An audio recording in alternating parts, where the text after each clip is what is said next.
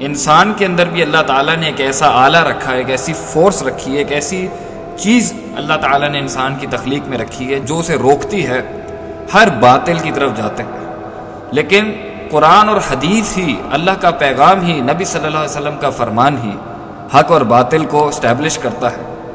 لیکن اللہ فرماتے ہیں، ما کنہ معذبین حتی نبس رسول کیونکہ اللہ تعالیٰ عذاب نہیں دیتے کسی کو جب تک کہ رسولوں سے حجت قائم نہ ہو۔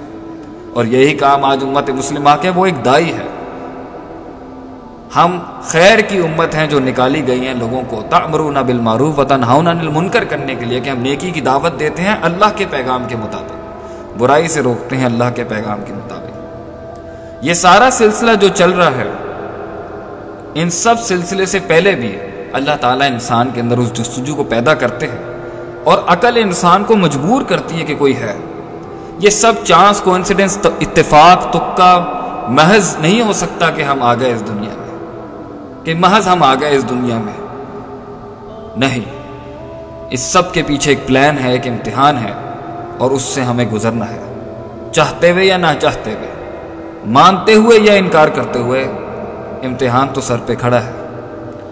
اب اللہ تعالیٰ نے قرآن کے اندر انسان کی عقل کو دعوت دی ہے کہ وہ ان چیزوں پر غور کرے۔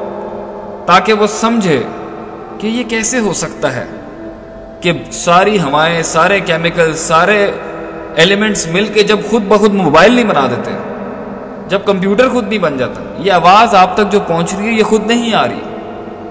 یہ سب کے پیچھے کوئی سورس ہے۔ تو یہ پہاڑوں، سمندروں، درختوں، پھلوں، جانوروں، رنگوں، سیاروں، ستاروں سورت سورج، چاند، ان میں کوئی ان کا خالق نہیں، کوئی سورس نہیں ان کا۔ کہ رات چلتی ہے اور پھر دن آ جاتا ہے۔ سورج غروب ہوتا ہے اور پھر طلوع ہوتا ہے۔ طلوع ہوتا ہے اور پھر غروب ہوتا ہے۔ چاند طلوع ہوتا ہے اور پھر غروب ہو جاتا ہے۔ ستارے رات کو پھر نمودار ہو جاتے ہیں۔ سمندر اپنی نہج پر چل رہے ہیں، پہاڑ اپنی جگہ پر قائم ہیں۔ اس کے پیچھے کوئی نظام نہیں۔ اس لیے اللہ تعالیٰ نے قرآن کے مختلف مقامات کے اوپر عقل کو دعوت دی ہے کہ افلا تاکلوں اس طرح کے آیتیں بہت آتی ہیں، افلا تاکلوں کیا تم عقل نہیں رکھتے؟ کیا تمہاری عقل قبول کرتی ہے کہ تم خود بخود ہو گئے؟ مگر جو حصہ آج آپ کے سامنے پڑھا جائے گا آپ کو سمجھانے کے لیے، میری اور آپ کی افہام و تفہیم کے لیے وہ صورت النحل کا ہے۔ جس میں اللہ تعالیٰ نے بہت وضاحت کے ساتھ اپنی نعمتوں کو اور اپنے انعامات کو گنوایا ہے انسان کو۔ اس لیے نہیں کہ اللہ تعالیٰ کو اپریسیشن چاہیے۔ وَلَهُ الْحَمْدُ فِي الْأُولَ وَالْآخِرَ۔ اللہ کی حمد تب بھی تھی جب کچھ نہیں تھا اور جب کچھ نہیں ہوگا تب بھی اللہ کی حمد ہے۔